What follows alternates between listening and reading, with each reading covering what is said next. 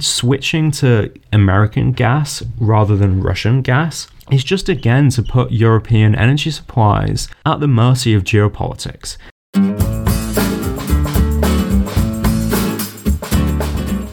Welcome to another episode of America Explained, a podcast that brings the important voices and perspectives shaping American politics, foreign policy, and culture to an international audience.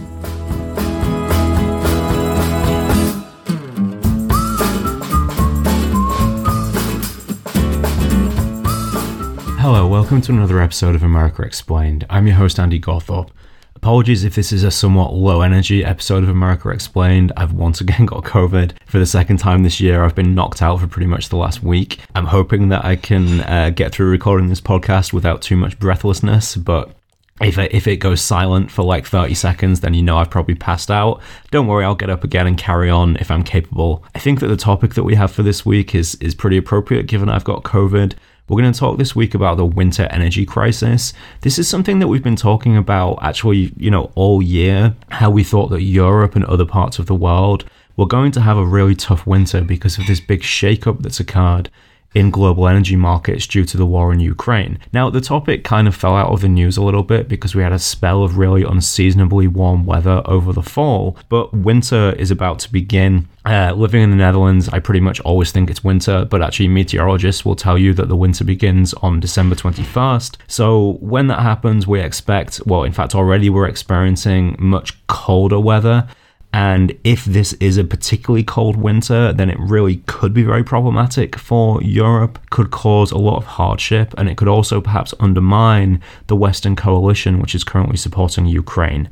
That's even before we get into thinking about what next winter is going to look like, because here in Europe, we're really running down our energy stockpiles just to get through the next few months, and we don't really have a good plan for what's going to happen one year from now. So, what's happening here? What's the outlook in the coming months? And how have the geopolitics of the world been reshaped by um, this change in energy markets? That's the topic of today's episode. Thanks again for listening to America Explained. If you enjoy it, please do tell a friend, and consider subscribing for our, to our free newsletter, which you can find a link to in the show notes for this episode. So, to understand how all this began, it's important to remember that before the war, Europe received nearly half of its natural gas from Russia and its state owned uh, energy company Gazprom. Now, this has pretty much always been controversial in Europe, but key European countries, particularly Germany, argued that Russia could be seen as economically reliable despite everything else that it was doing geopolitically.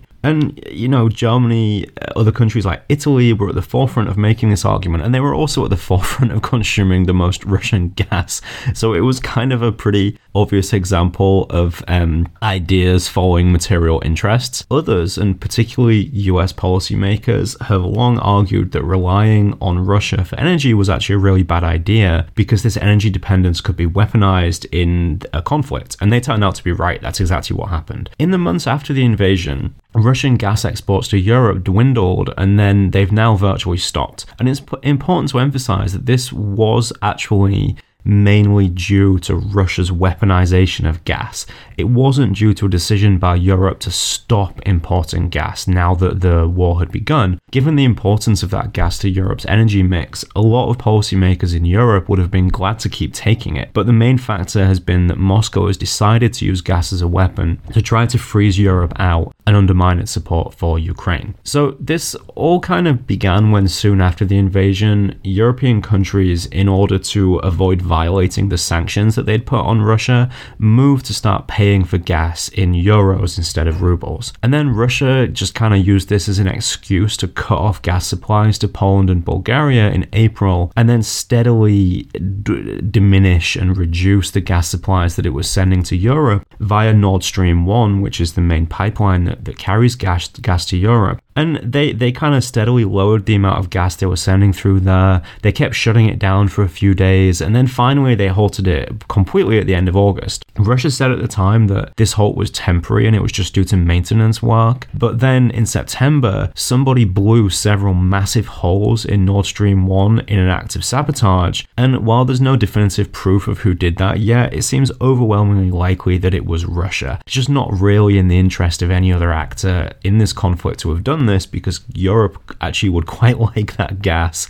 America, although it has these long term concerns about European dependence on Russian gas, you know, is worried about the short term implications of the energy crisis in, in Europe. So it's only really Russia who, who had the interest in, in blowing those holes in that pipeline and really trying to, to then use the resultant energy crisis in Europe to try to force Europe to remove its support for Ukraine. Now, Russia's attempt to weaponize energy in this way has played into what's actually been a very divisive issue among EU member states. There's long been a difference of opinion in the EU about energy, and particularly about the energy transition away from fossil fuels and towards renewables. And in general, Europe has been moving steadily away from, from producing its own natural gas as part of the energy transition. So, for instance, in the Netherlands, there's a gas field in Groningen, which was shut down not that long ago. But ironically, shutting down domestic gas as part of the energy transition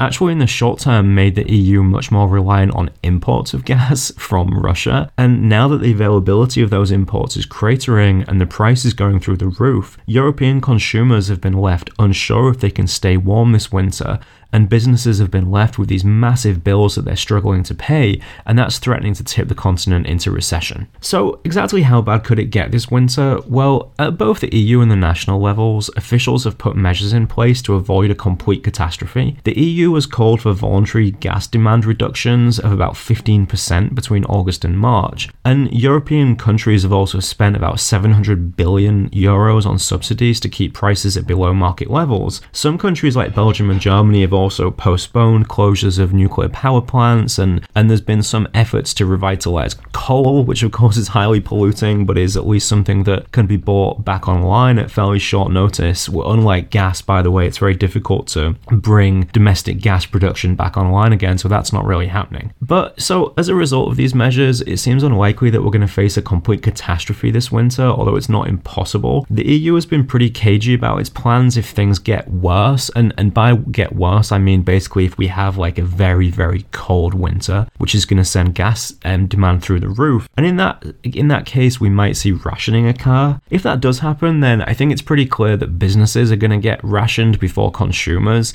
No European government is no going to cut off heating to consumers if it can possibly avoid that because then you know you're going to see people freezing to death in their homes and that government being blamed for that. And it's not likely that that's going to happen, but we also, you know, we should remember that actually even just high prices already discourage some people, particularly elderly people, people on marginal incomes, from heating their homes as much as they otherwise would. And this can contribute to deaths. That's something that happens, you know, just in, in a regular bad winter. But in a winter with prices this high, that's almost definitely going to happen in some places. And given the importance of gas in electricity generation, there's also the chance of blackouts and brownouts this is something that France and other countries have already warned might be coming. So it really depends on how bad the winter gets. You know, that influences the extent to which we see these problems. People have already actually made comparisons between this winter and the winter of 1946 1947, when you had this confluence of several events. So, one was that this was the aftermath of World War II, so there was just absolute economic and industrial and social devastation all across Europe. And that was one of the worst winters in memory there were record amounts of snow and freezing temperatures, and so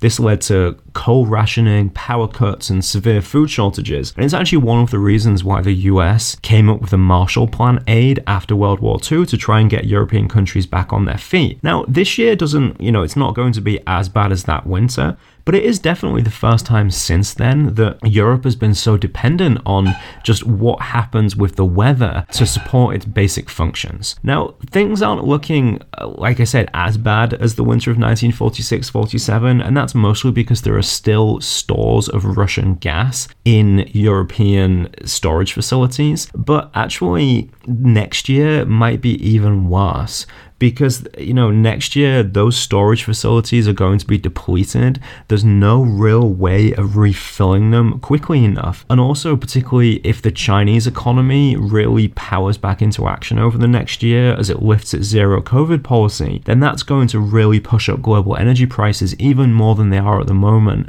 which could make next winter really really bad. Um, although of course there's many factors that we don't know about what the situation will be like next year but it's important to, to just emphasize that the way that Europe is coping with this winter is not going to work next winter. It's also important to remember that no matter no matter how bad things do or don't get this year, the people who will suffer are those who are already suffering. There's already been a lot of stories from the UK about things like people not charging their electric wheelchairs because they can't afford it, families planning to sleep all in one room because that's all that they can afford to heat.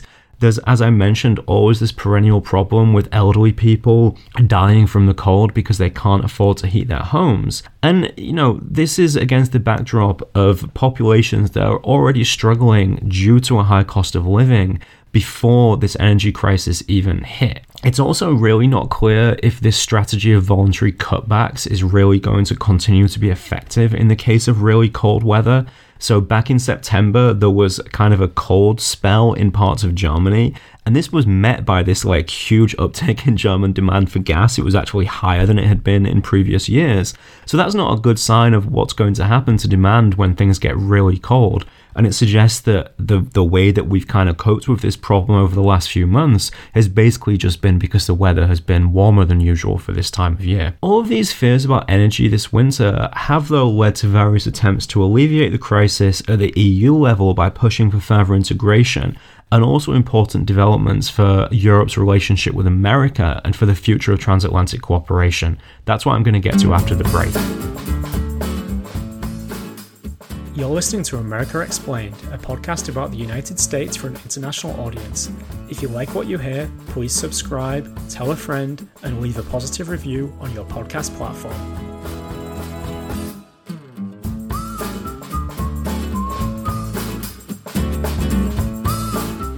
For the most part, during the war in Ukraine, we've seen really impressive unity within the EU and also between the EU and the US. They've stood together really well, actually, much better than I anticipated when it comes to sanctions and when it comes to arms and helping Ukraine. And when it comes to energy policy, there's also been a lot of cooperation with potentially some really far reaching geopolitical implications going forward. So, the EU and the US created a joint task force to reduce Europe's dependence on Russian fossil fuels. Now, that phrase joint task force might not inspire a lot of confidence in real action, but actually, there has been a pretty good amount of action in this space. And a lot of this has been to do with liquefied natural gas, or LNG. Now, this is basically gas that is turned into a liquid form to make it more concentrated and more able to be transported by ship. So it's basically transformed into a liquid in the US, it's put on a ship, it's brought to Europe, and then it's got off the ship and regasified, and then it can just become regular natural gas that can go into the EU energy grid. And the US has hugely increased its export of LNG to the EU over the course of this year. So in 2021, the US exported about 22 billion cubic meters of LNG LNG to the EU, but by October of this year, it had exported already 40 billion cubic meters, and they've committed to supplying about 50 billion every year between now and 2030. That's actually around one third of the gas that Europe was previously importing from Russia, which is quite a significant amount. You know, it really plugs some, if not all, of this hole. It's possible that the EU can reduce or eliminate its dependence on Russian gas with LNG and also with some other avenues, but it will take time and it's very, very expensive. The EU has already increased its gas imports from other places as well, including Norway and Azerbaijan, the UK, North Africa, but you know, this isn't going to be enough to make up the whole shortfall, and also these countries need gas as well. It's also the case that this increased reliance on LNG comes at a price. It's very, very expensive to build the infrastructure at port terminals to handle LNG and it also takes a really long time. Now, in Germany, there's been really, really long resistance to developing this infrastructure.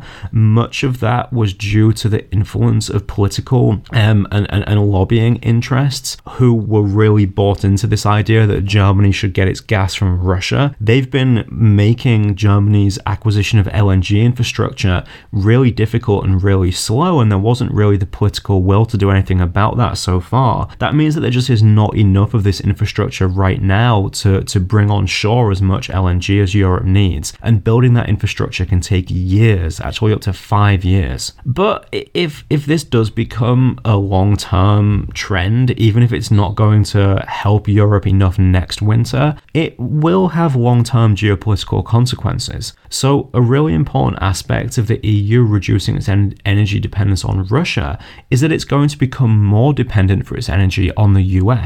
The US only actually began exporting LNG in 2016 after years of expansion of shale natural gas production in states like Pennsylvania and Texas and in the West. And this is the first global crisis of its of its kind in which the US has been a major major producer of both oil and gas. And we're seeing how this gives the US a new geopolitical tool with which to support its allies and shape their allegiance. This dependency actually gives the US leverage over Europe in future crises, and it takes that leverage away from Russia because Europe can rely on the US for a big portion of its energy needs, that means that it has more of an incentive to place itself in America's corner in this crisis against Russia and perhaps in a future crisis against China as well. So this looks in the long term like it's going to harden attitudes and interests in the EU further against Russia and China while also improving links with the US. It's also worth noting, you know, another thing that, that's caught my attention geopolitically here is that Russia hasn't really achieved its goal of dividing and weakening the EU through this energy weapon,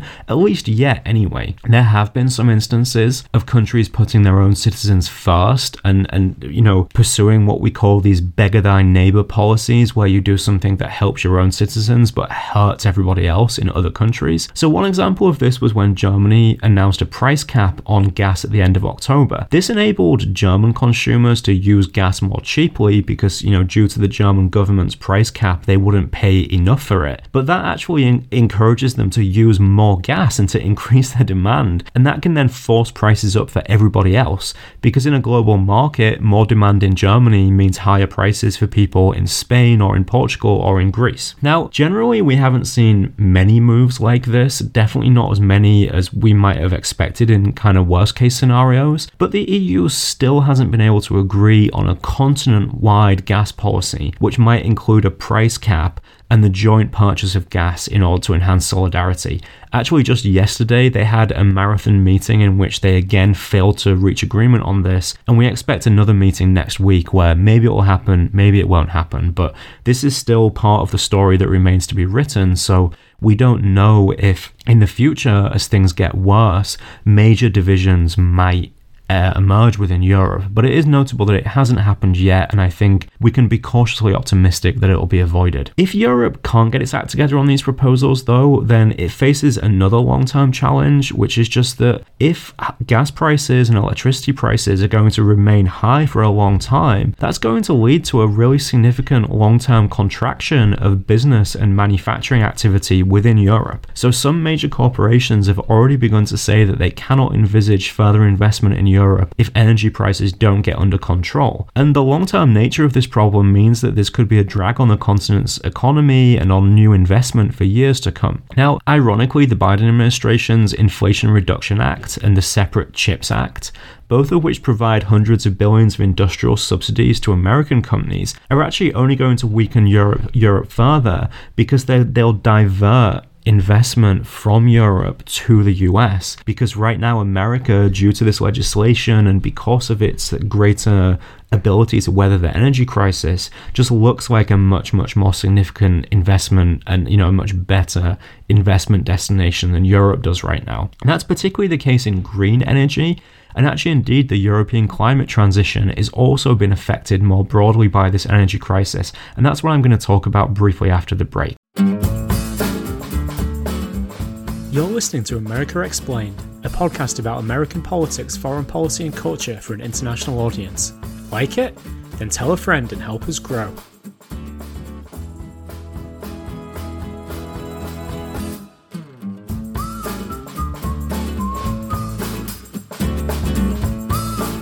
We've also seen some worrying signs that the winter energy crisis could undo European progress on climate change. The crisis has led the EU to put their climate goals on hold in some respects, and of course, the biggest winners from the rising prices have been fossil fuel companies. Countries like Greece, Germany, Austria, the Netherlands, these have all increased coal production in response to this crisis and or, or, brought formerly mothballed coal power plants back online. France, which has long been seen as the nuclear powerhouse of Europe, has been having issues with its nuclear power plants and it's also turning back to coal. And we've also seen a resurgence of really drastically increased logging and wood harvesting in parts of Central and Eastern Europe. So, we are really starting to see a kind of environmental backsliding across Europe.